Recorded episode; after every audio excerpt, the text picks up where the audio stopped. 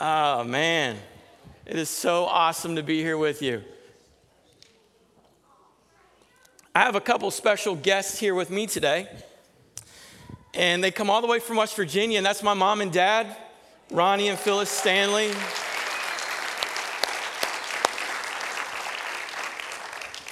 So honored to have them here. They've put up with me for 39 years, and it's all been a blessing for their lives.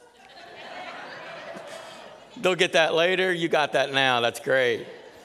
Awesome. No, no, we've had a great week. They've uh, the, the boys have broke them in very well. They probably can't wait to get back to the quietness of their life, but that's okay. Um, man, you know what? I told you guys last week that I was kind of battling about uh, whether I was going to end uh, the, the struggle is real and, and start something new. And let me tell you, the struggle was real on that, by the way, you know? But I do feel compelled to move forward this morning into something completely different. And we're going to get right into a message series called Stand. All right? Stand. And in other words, what we're going to look at is how do you and I stand out? How are you and I standing out in society? How are you standing out in your family? How are you standing out amongst your friendships, your relationships. You know, I know you guys would probably get tired of hearing that, but I'm big on relationship because I'm big in my relationship with Jesus Christ. Amen. And when I have relationship with fellow believers and I'm having relationship with Jesus Christ, and I know that God's going to move and do great things through this series that we're about to, to, to get into, but how do we stand out in the right ways at the right time for the right reasons? I want to ask that question again. And this is our main focal point as we get into the sermon series is how do we stand out in the right ways at the right time for the right reasons? You know, I believe with all of my heart, I believe that if we are standing out in the right ways at the right times for the right reasons, God is going to meet us in our most desperate need. I believe if we stand up for God in the right ways, in the right time, for the right reasons, God is going to do some amazing things in our lives. Do some of those supernatural breakthroughs that maybe we've been praying about. Some of those things that we've been longing and searching for God to bring completion to. But it only happens when we do the right things the right way for the right reasons. And then God truly begins to get involved. But on the flip side, as well as this is what we do, when we compromise on the wrong things, in the wrong ways, and at the wrong times, it can cost us way more than we could ever imagine. Think about that in your own personal life for a minute of a season of compromise that maybe you have gone through. You've compromised when you knew what the right way, the right timing was, and the right reasons were, but yet you compromised because maybe something made you just a little uncomfortable and it caused you to do things that normally maybe you would not do or cause you to do things that simply just do not line up with God's plan and purpose and will for your life.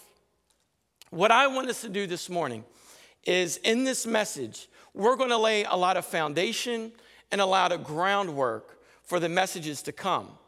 We're going to look, first of all, today in Daniel chapter 1. And I'm going to give you a little bit of a backstory here of what's happening in Daniel chapter 1 before we get into the meat of the scripture that we're going to look at today. But here you had this guy, King Nebuchadnezzar. He was the, the king at this time, and he was an evil king. We understand that he, uh, he destroyed Jerusalem. Um, he was so evil that he, he just didn't destroy the city, but he also destroyed the temple. He destroyed the place of worship. But not only did he do that, but he took it a step further and he collected all of the things that represented worship or all of the things that represented God or the symbolisms of their worship to God, collecting them, destroying them, and even going as far as melting these things down. In other words, what he was trying to do was wipe away the image of God to God's people. What he was trying to do was saying, Look, I am going to do this. The worship of your God is going to become so obsolete. I'm going to take out anything that even matters, remotely even close to the worship of the one that you say is the one true God. Then not only did he just destroy the temple and the religious symbols, but to make matters even worse, he goes as far as destroying the future as well as the present. He says to his leaders, paraphrasing here, go find the sharpest and the brightest sons of royalty and of the nobles. I want you to basically kidnap them, bring them to me. I'm going to indoctrinate them in the Babylonian culture. I'm going to train them for a period of three years. Then they're going to be future leaders in my government. So not only am I destroying Jerusalem and your present, I'm destroying your future by taking the best of your best and making them my leaders so they won't be yours. What I find interesting here, and what we're about to get into as I'm just introducing this message, is that the enemy is afraid of what we can do to him. There is a, a situation that has happened here with Nebuchadnezzar.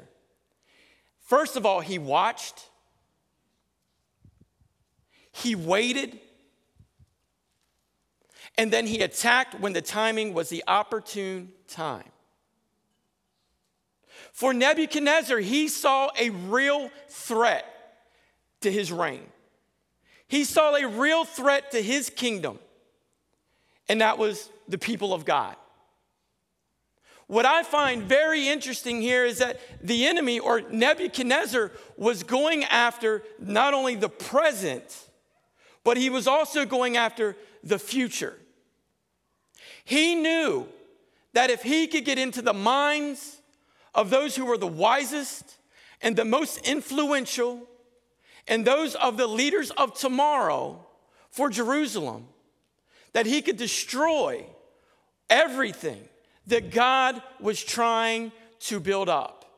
Now, I find that interesting for us as a church, and, and I don't mean just as our local body, but I'm speaking of as the body of Christ. Because what I find interesting is that I believe that the same tactic that Nebuchadnezzar was using and that Satan himself implemented or planted within his mind to try to bring an oppression or try to bring a defeat to God's people is the same enemy that is trying to do the exact same thing by doing this. Watch.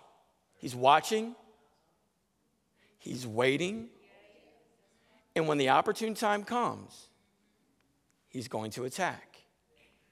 Now, we can see here through the scriptures in Daniel chapter 1, verses 3 through 5, and we're going to get right into the scripture now. It says, the king ordered Ashpenaz, chief of his court officials, to bring into the king's service some of the Israelites from the royal family and nobility, young men without any physical defect, handsome, showing aptitude for every kind of learning, well informed, quick to, are you, are you listening? Are you following this? This is who the enemy is going after in this moment. Handsome, without physical defect, showing aptitude for every kind of learning, well informed, quick to understand, and qualified to serve in the king's palace. In other words, the enemy was going after those who, who were voted uh, most likely to succeed. He was going to do several things teach them his language. In other words, I want you to speak what I speak. The literature of the Babylonians in other words, I want you to think how I think. The king assigned them, goes on to say, a daily amount of food and wine from the king's table. Now, we're going to get back to that in just a few moments, but remember that part of the scripture. And then it goes on to say that they were to be trained for a period of three years, and after that, they were enter, they were to enter the king's service. Now, this was intentional. Everything about this was intentional. There was a strategic plan in this moment, and that was to indoctrinate these young men into the Babylonian culture. Think like the Babylonians think, have the thoughts, the behavior as they had, have the language as they had, even as far as going to eating the meals that they eat. I believe again that this is a direct mirror type reflection of what the enemy is trying to do to you and I. As to what Satan tries to do to our lives day in and day out.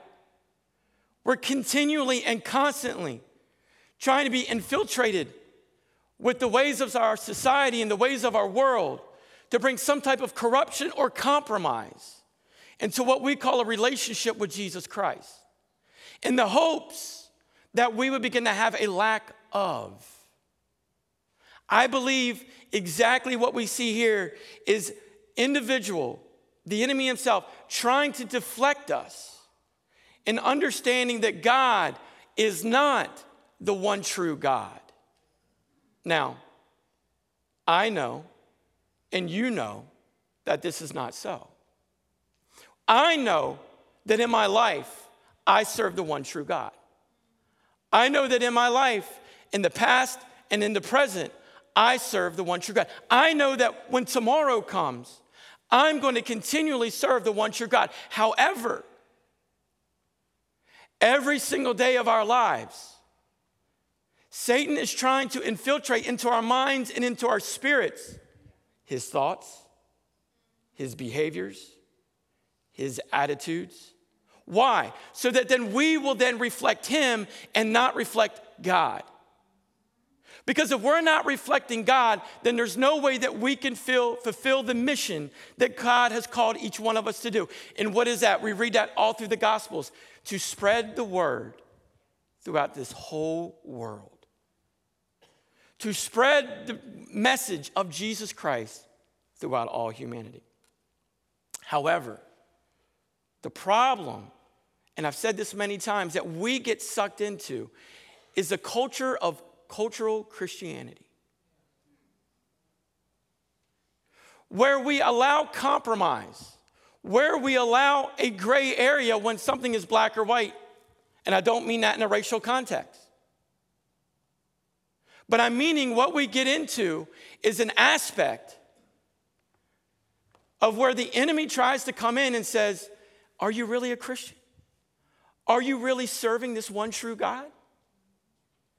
Come on, those things that you have been taught all your life, or, or those things that you've been taught since you've been serving this one true God, there's got to be a little wiggle room in there. Are you following me? There's got to be some area where we can you know, compromise and you can fulfill the lust of the flesh and yet still feel good about fulfilling your spirit in the works of God. Cultural Christianity speaks to us and says, you know what, it's okay to be called a Christian, but only attend church during major holidays or a couple times a year if my kid has something involved in it.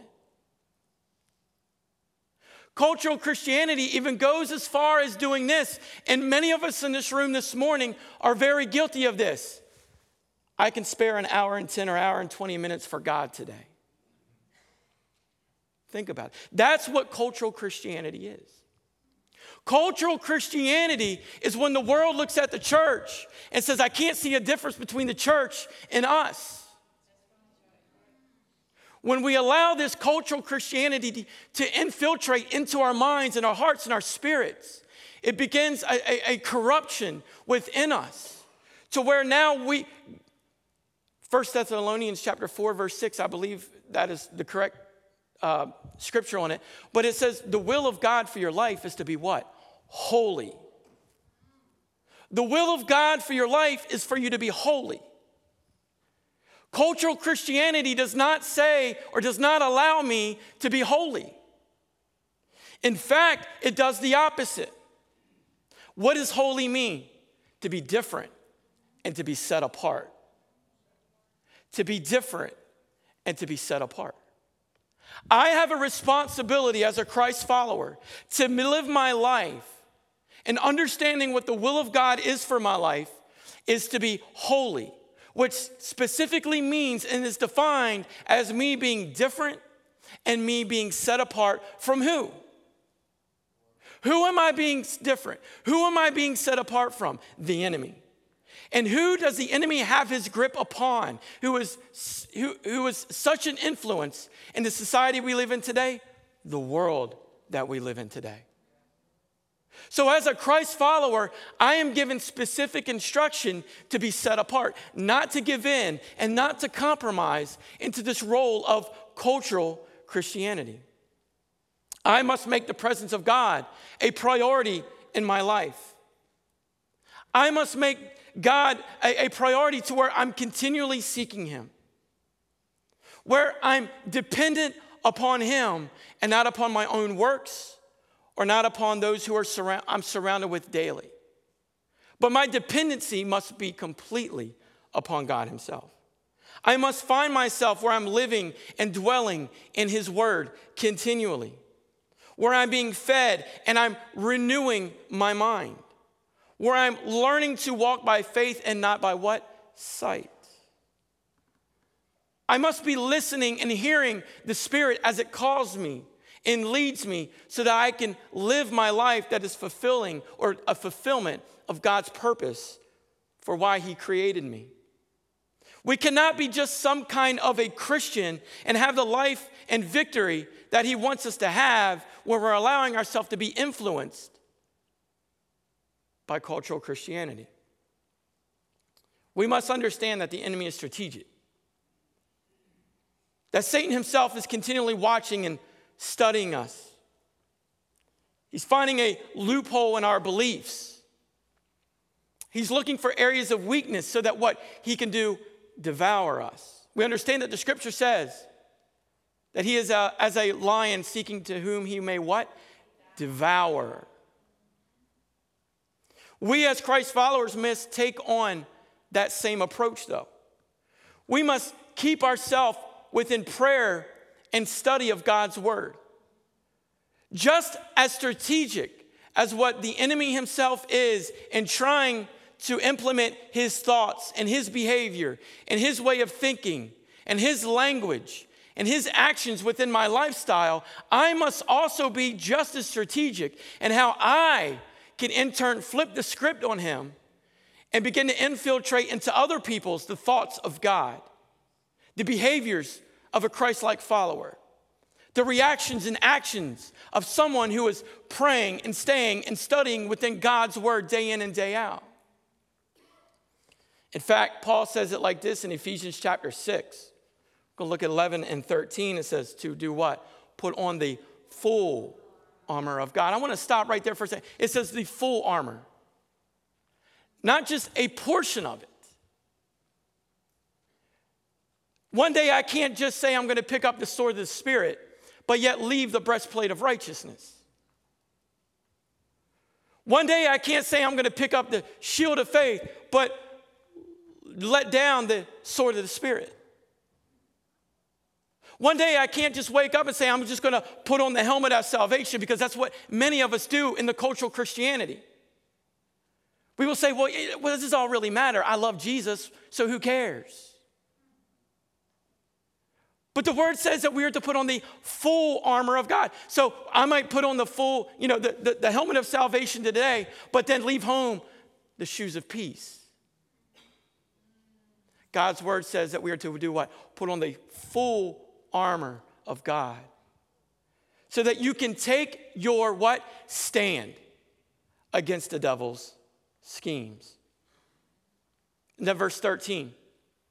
Therefore, put on the full armor of God so that when the day of evil comes, you may be able to stand your ground. Think about that. Stand your ground. When is the last time when is the last time that you can think in your mind where you were attacked so strategically that you stood your ground? Therefore, put on the forearmor of God, so that when the day of evil comes, you may be able to stand your ground. And after you have done everything, what? To stand. To stand. We must take a stand for that which matters the most in the right ways, at the right time, for the right reasons. if you're never standing out and you're always blending in, then are we allowing ourselves to become so come to cultural Christianity? If you're never standing out but blending in, that should register, that should throw out some red flags on some of you this morning. Because my question to you would be Are you standing out? Or are you blending in? When people see you, do they see the difference? Do they see that scripture in 1 Thessalonians, even though they don't know it, but they know that you're holy because you are set apart and because you are different? Are they seeing that in your life? This is crucial for us in order to stand firm in God's word. This is crucial for us as the body of Christ, as the bride of Christ. Even in the scripture says what? Be holy for what? I am holy. If God is in my life and Jesus is the Savior that I proclaim He to be in my life, and if I say He is in my heart and in my spirit, and the scripture says that be holy because what? I am holy. Then we have a responsibility to be just that holy. Now, I'm, i know some of you are thinking, well, Pastor Kevin, that's great. I get that. I understand. But how are you going to help me do this? How is God going to help me do this? How, are we, how am I going to be able to get there? Trust me, we'll get there in a minute. But going back to Daniel 1, we're going to look at verses 6 and 7.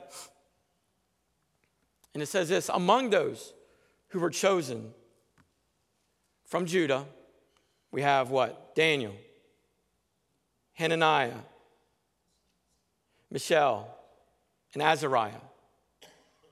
And then it goes on to verse 7. The chief officials gave them new names. Now watch this. This is very this is this is important what we're about to see here. They're going to change their diet and they're about to change their names.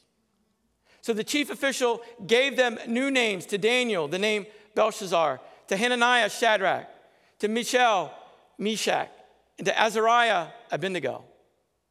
Now, why? Why was it important for these names to be changed? Why? Because watch this. Back in this day, you were labeled by your name there was, a defi- there was a definition with your name. You know, Kevin doesn't have a definition. I mean, I look at you, you ever go to like one of them bookstores and they have them little cards and you can like find your name and it says you're all this and you're really not. You know what I mean?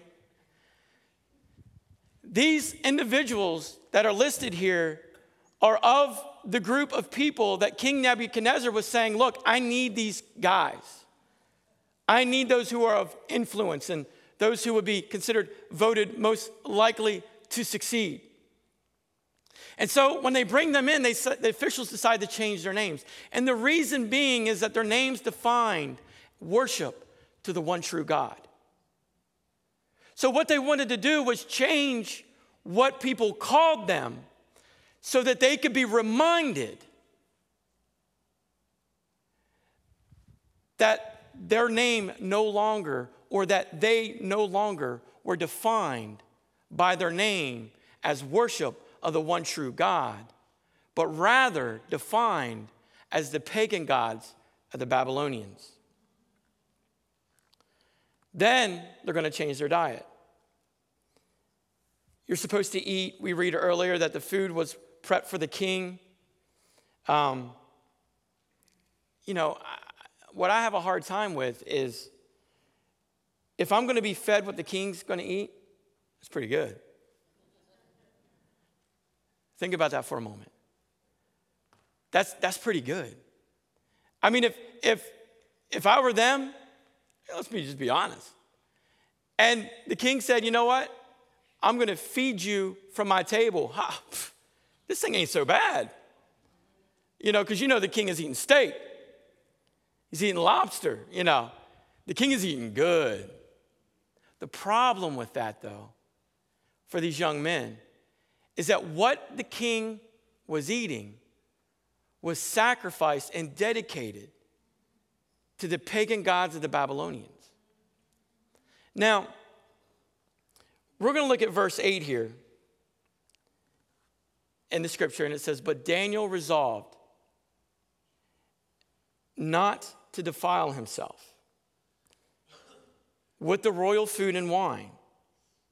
And he asked the chief official for permission not to defile himself in that way.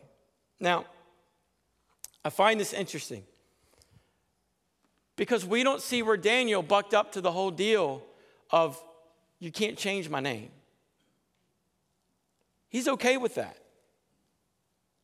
He's all right with his name being changed because he knew inwardly who he was. He knew inwardly that outwardly who he was was going to show regardlessly.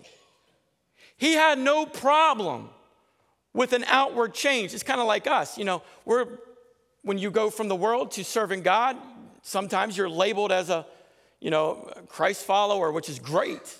Holy roller, you know, that's what Church of God, you know, that, that whole deal.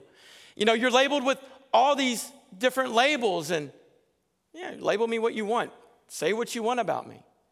That's what Daniel's impression is in this moment. He's not necessarily concerned with how people would look at him or how they would relate to him. He didn't matter, that didn't matter to him.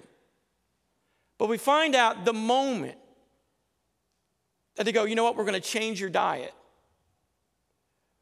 You're going to eat from the king's table. You're going to eat the food, the very food that was being dedicated to the Babylonian pagan gods. And then all of a sudden, whoa, wait a minute. Now you're affecting me inwardly.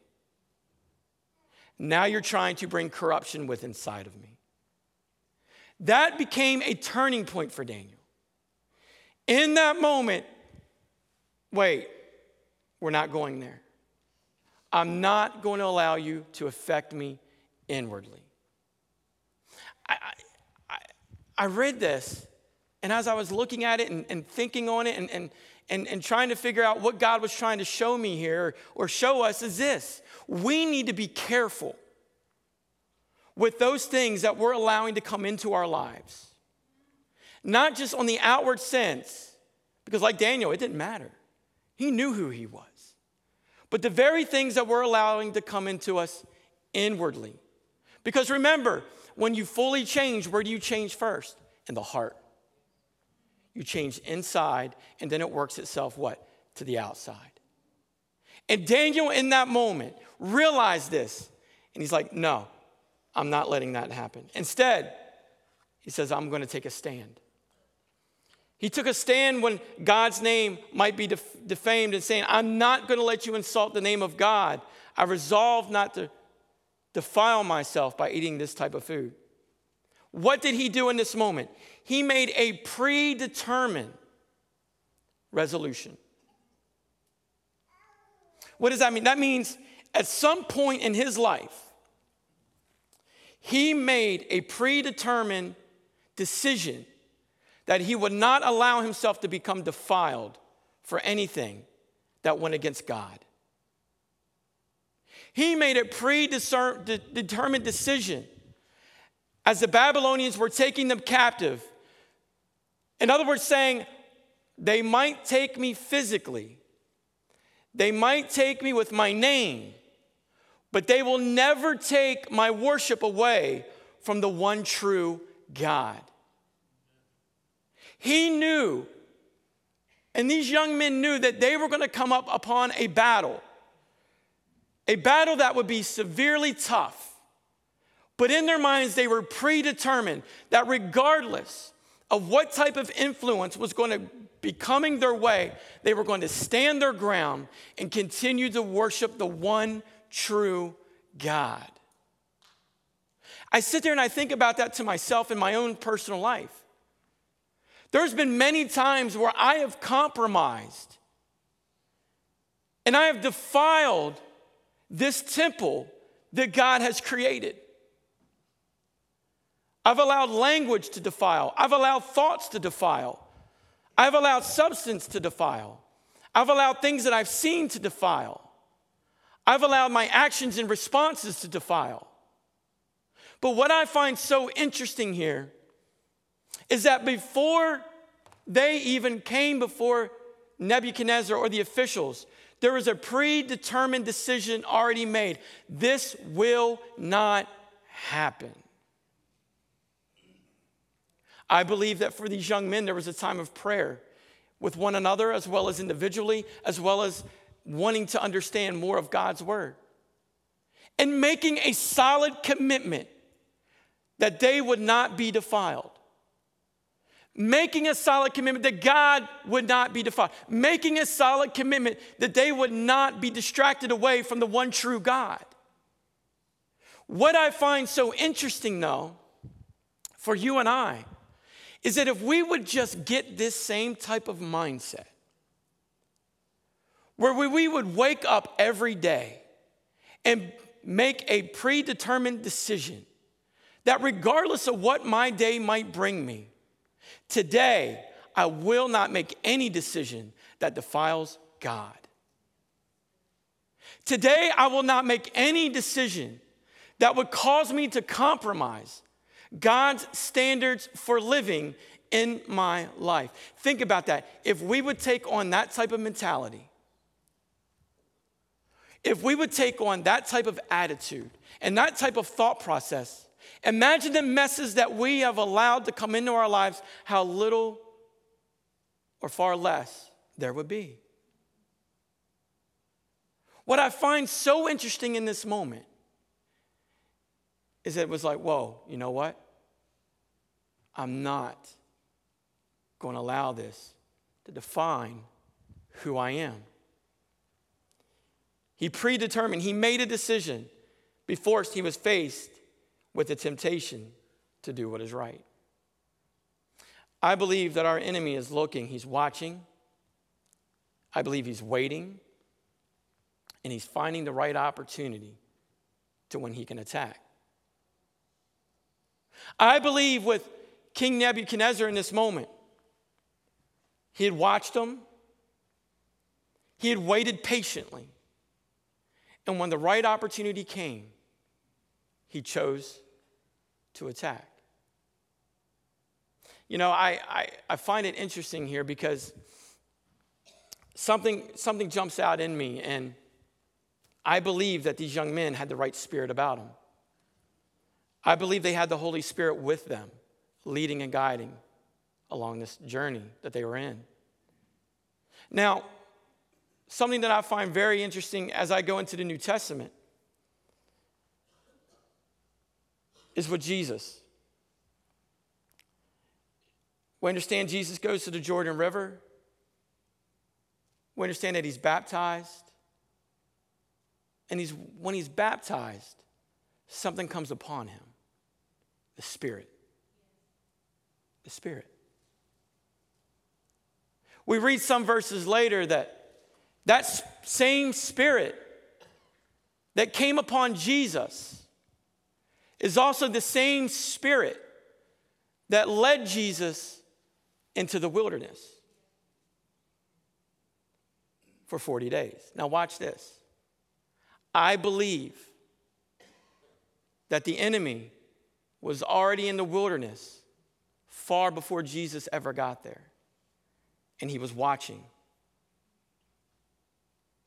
And then, as Jesus came into that wilderness season, into that place of desolation, as Jesus came into that, we understand that we don't read anywhere in the scripture where the enemy came to attack him, do we?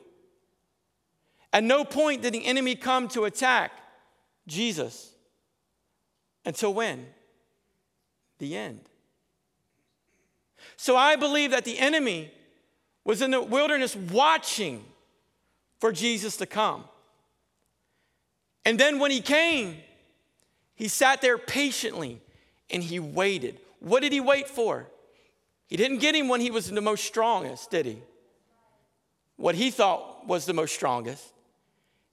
He didn't get him when he thought there's no way that I can influence him now because he's, he's just, God's sending him out now. He's, he's full of the Spirit. He's I can't do it now. I have to wait. I have to wait for the attitude to come down. I have to wait for the despair. I have to wait for the starvation, the hunger. I have to wait for him to become tired, not only physically, but he also must become tired spiritually. So understand that the enemy did what? He watched and then he waited. And then right at the end, what did he do? He attacked. He went after him. Now, what I love about it though, and we know this, three separate occasions, Jesus took a what? He took a stand. He did not allow himself or God to become defiled. Why? Because he had already made a predetermined decision. You need to understand something. Your decisions mean so much. You have no bear, you, you, you can't even hardly fathom you know, I hear so many people say, well, I just take one day at a time. Stop taking one day at a time as a Christ follower. Stop giving the one day at a time to God Himself and having a predetermined decision that regardless of the attack that the enemy might bring upon me, even though He's been watching me, He's been waiting for the opportune time. And when He attacks me when I'm at my weakest point, I will take a stand and say, Nothing will define or defile this temple that God has created and that God has made. I, find it interesting, uh, another story, and we look in Genesis, and we can see with Adam and Eve, God gave them specific instruction. Don't eat the fruit of this what? Tree. Don't eat it. You don't need it. I've got everything else out here for you. I believe they went about their business and did whatever they did in the garden. It must have been great. That's all I know. Can't wait for perfection. Way to ruin it for us, right?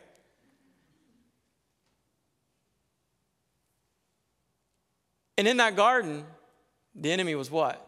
Watching. Watching their every move, watching their behavior, watching their attitude. And then he what? He was waiting. They're too close to God right now. They, they've, they're dependent upon him. And the very moment when the guard is let down, the very moment when the weakness shows, the enemy shows up and he attacked. But this time we didn't have a stand. This time, God was defiled. I, uh, I heard a story from a, a, pastor, or I don't know if he's a pastor or a preacher or what, and it was recently. And believe me, I didn't watch this. He watched this on Discovery. I'm not going to watch this because I'm deathly afraid of snakes. I'm deathly afraid of snakes. You guys know that. I, spiders, I'll kill them all day long. I don't care. Snakes, I scream like a girl and run. All right? But I was listening to this pastor and he was telling this story, and I thought it was really interesting. He said there's this lady and she had a pet snake. Look, if you got a pet snake, don't invite me over for dinner. I'm not coming. If you're sick, I'll pray with you over the phone. this lady had a snake, and it was a pet snake. In my mind, I'm thinking, you know, it's probably like a black snake, garden snake, something like that, you know. And she had this pet snake, and she would feed it, you know, feed it every day, give it rats and rodents, and the snake would, you know, eat all these things and all this stuff. And in my mind, I was going, that's a much bigger snake than what I was thinking. You know what I mean? I was like, this is, this is going to get kind of creepy, I think. I'm even getting goosebumps just telling you this because it just. And so day after day, she's with her snake and feeding it and, and all this stuff. And then one day, the snake just stopped eating. Just didn't eat no more.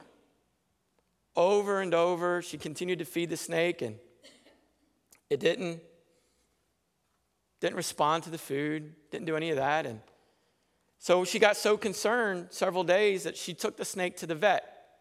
You know, as a kid, I used to want to be a veterinarian. I'm so glad I never became a veterinarian. Because I'd have been like, you're going to have to go to the vet down the road, you know? So she took the snake to the vet and she told the vet, you know, what was happening. And the vet was like, okay, shook his head and started asking a lot of questions. And the first question, he said, uh, Do you sleep with this snake? And the lady said, Well, yeah. His aquarium is right beside me, and sometimes he slithers out, and I lay him sleep in the bed with me. See, some of y'all like, Ooh, that's not the, that's not the Holy Ghost, I promise. And the snake slithered out and would lay with me, and I was fine with it. I didn't, you know, it was good. And the guy's like, all right, all right. Um,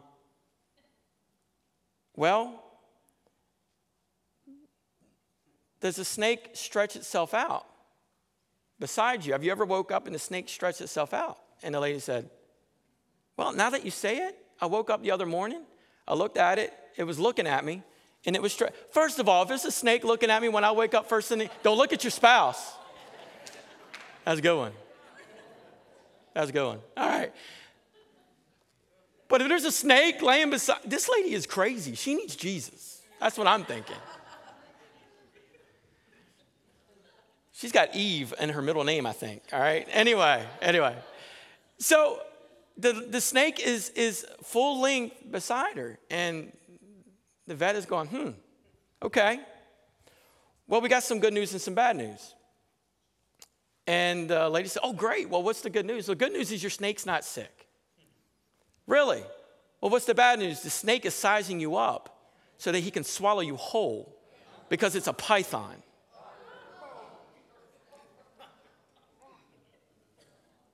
What? Woo! I heard that and I was like, click. You have no God about you in this message. Click.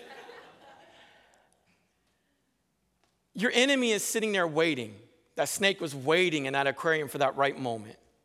Then, when he got into her environment, or he was watching rather, then when he got into her environment, what? He waited. And what was he waiting for? The right opportunity. You see, what happens is in those moments, and I, I found this out later on, I'm getting all weirded out now, but they will uh, get their body to the point where it could swallow you whole. They will starve it to death, and somehow it stretches it out to where it. I know some of you don't want to hear it, but that's what was happening. This snake was doing preparation to attack this woman in the opportune time at the right moment. I wonder for all of us in this room if our enemy isn't watching and isn't waiting and he's sizing you up spiritually. If you're not staying in the Word of God, if you're not staying in prayer, if you're not staying in a time of a yearly fast, if you're not allowing yourself to be in the house of God with worship and with fellow believers, I'm going to tell you what's going to happen. That snake is sizing you up and he's going to swallow you up. And you're going to look back and go, Where did it all go wrong? You see, for Daniel and these young men, they made a pre decision. Verse 13. Uh, actually, let's go to Daniel 1 12 through 15 first. He says this Please test your servants for 10 days. Give us nothing but vegetables to eat and water to drink. Let's go on. Then compare our appearance with that of the young men who eat the royal food, and treat your servants in accordance with what you see. Go into verse 14. So he agreed to do this and tested them for 10 days. And then the next verse 15. At the end of the 10 days, they looked healthier and better nourished than any of the young men who ate the royal food. So, what did they do? Now, watch this. For most of us in this moment, especially for me, I probably would have acted this way. They would have said, Look, you're going to have to eat the foods of the pagan God. They'd be like, Nope, hunger strike. Not doing it. Caused a big riff, right? Caused a massive problem. Daniel's smart. He had wisdom and not. Why do you think he had wisdom and knowledge? Because this man is keeping himself with the Spirit of God continually. God is continually watching over him and these young men. Why? Because they're of nobility. Why? Because they are the future leaders of tomorrow. Why? Because they're not defiling themselves. And so God clearly was giving them education and wisdom and knowledge probably beyond their understanding. So he says, you know what? Instead of coming in like a hothead, like many of us do, let's think about that. When something's brought against us, our first reaction is, I'm about to blow my lid, right? We talked about that last week as we were talking about forgiveness. But he chooses to do something different. He says, you know what? Let's make a deal here. How about for 10 days, all we're going to do is eat the vegetables, water, all that healthy stuff. That's where the Daniel fast comes in. Anybody ever did the Daniel fast? It's rough. But it's awesome, but it's rough. He chose to go about it the right way. I wonder if we would begin to choose to go about confrontation that comes to us the right way, how much better things could change. How much better the outcomes could be. You know, our first response is let's get on Facebook and just blast how bad these people are so the world can see it. What are we, three? Think about that for a moment. First thing we want to do is start sending out text messages.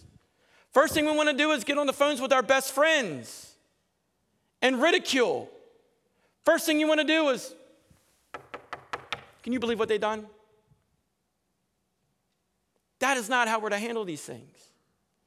If Daniel and them would have went that direction, who knows how this, sto- this story could have changed? Instead, they said, you know what, let's do this. For 10 days, give us nothing but vegetables to eat and water to drink. Why? Because they pre decided. They pre decided that they were not going to be defiled, their God wasn't going to be defiled. They pre decided they were going to stand strong in the midst of a storm. They pre decided that regardless of what I'm going to be brought up against, I'm going to stand firm in my relationship and I'm not going to allow the ways of this world to sway me. They understood that their enemy was doing something, that he was watching and that he was waiting for the opportune time. But just as Jesus, as the enemy was watching and waiting, and when the enemy thought it was the opportune time, Jesus turned and flipped the script. When the enemy thought it was the opportune time for these young men, what happened? They turned it and they flipped the script on him. I think to myself, how much more would this story and the stories that we're going to get into as we go through uh, this sermon series would have changed if they didn't pre decide and stand strong? Stand with me this morning.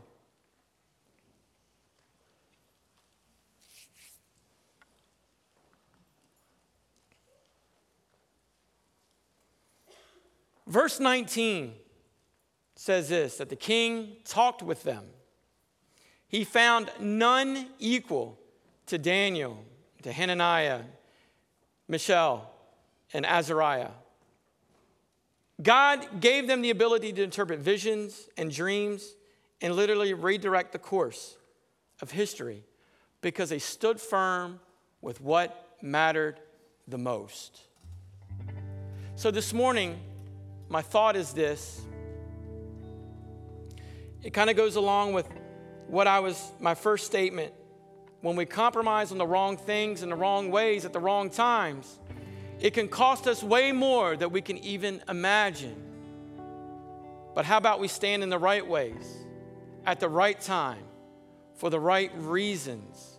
Then we can see our course change and the distractions of our lives become far less.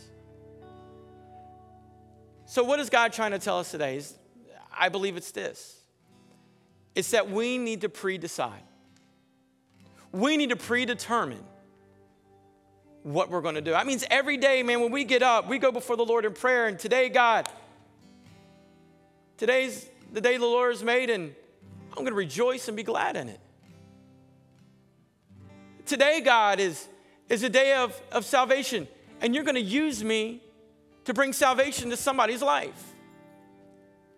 Today, God, I'm going to speak life into other people. Today, God is going to be different. Today, God, when I'm being attacked by the enemy because I know he's waiting and he's watching for the opportune time, I'm going to stand firm in the Word of God. I'm going to allow the Holy Spirit to lead and to guide and to direct my thoughts, what I say, the environments that I put myself into that so easily uh, entangle us in the trap of what Satan's trying to do or the enemy's trying to do by defiling who God is in our lives?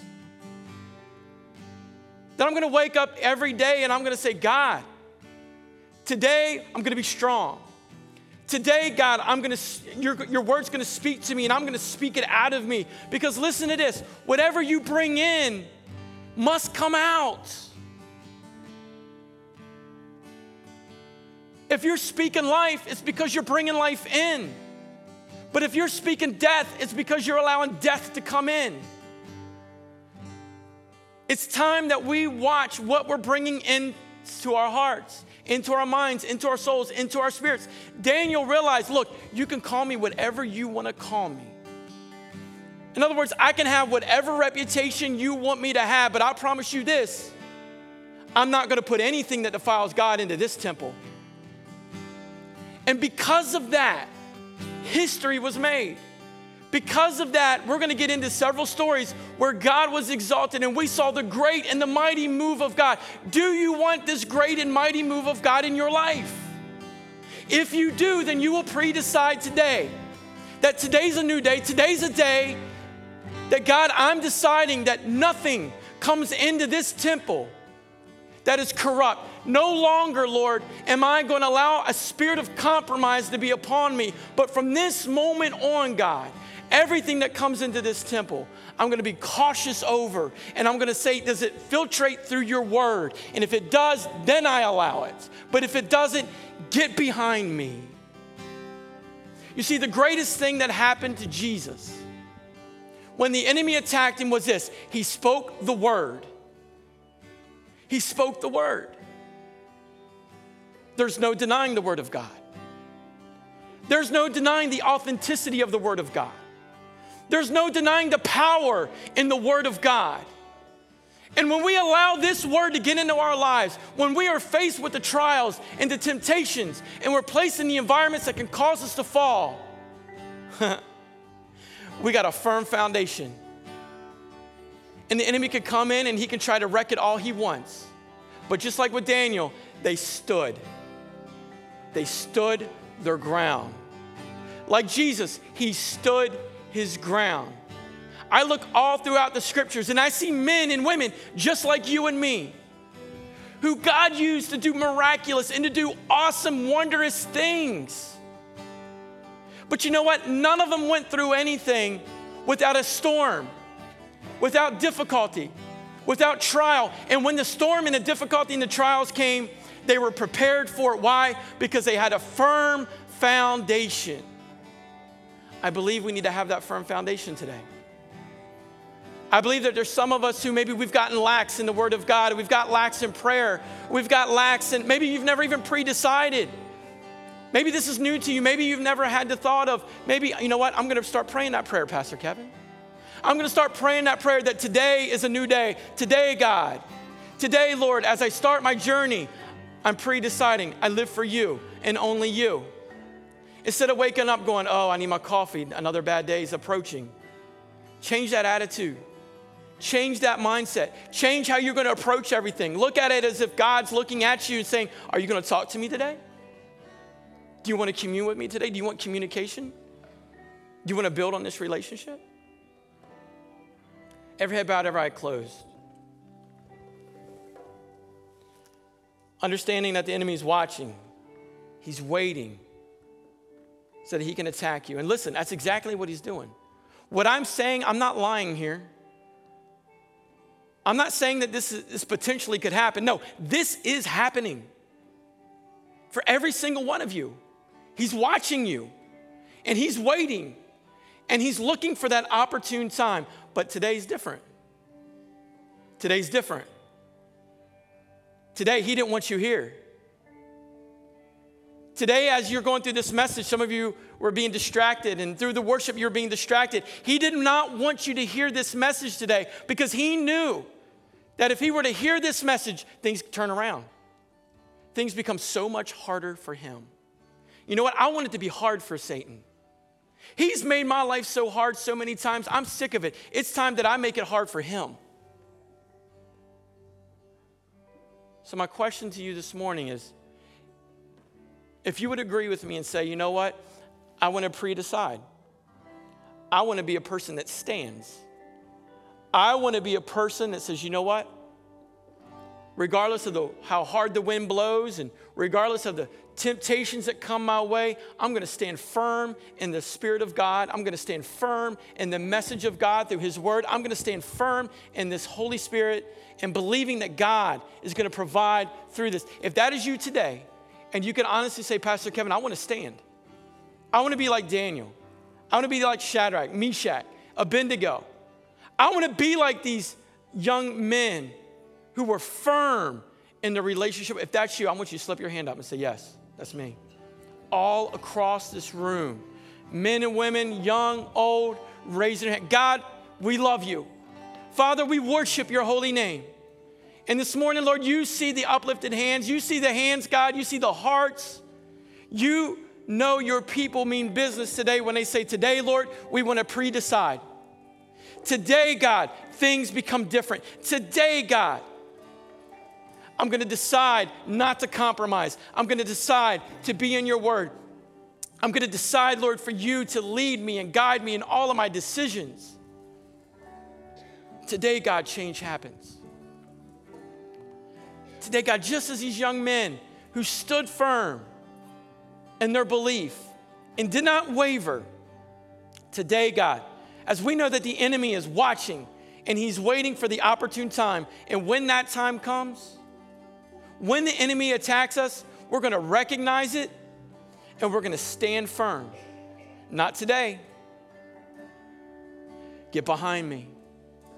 Paul says in, in the scriptures in Corinthians that when the sin came upon him, when the sin come his way, he ran from it. We're going to run. We're going to understand. We're, Lord, you are going to enlighten us. You're going to open up our spiritual eyes, Lord, that we're going to recognize the things that are not of you more through your Holy Spirit. So, Father, Lord, you see your people today who are making that commitment.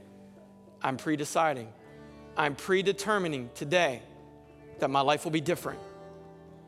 As the scripture says in 1 Thessalonians, Lord, that your will for us is to be holy, and that is to be set apart and to be different. And today, Lord, we make that decision. We thank you, Father. We thank you. And God, as we leave this place today, mm, we just ask, Lord, that you would be with each one of us. And God, let the words of our mouth, the meditation of our hearts be acceptable in your sight. And as we leave this place today, God, that we leave knowing that we have the victory on our side, that you are with us, guiding, protecting, just as we pray for these young children today, you're doing for every one of us. So, God, as we leave this place, I pray, God, that you will bless the gifts, the tithings, and the offerings that will be given to you. In Jesus' name. And the church says, Amen and amen. All right, we love you guys. Have a good day.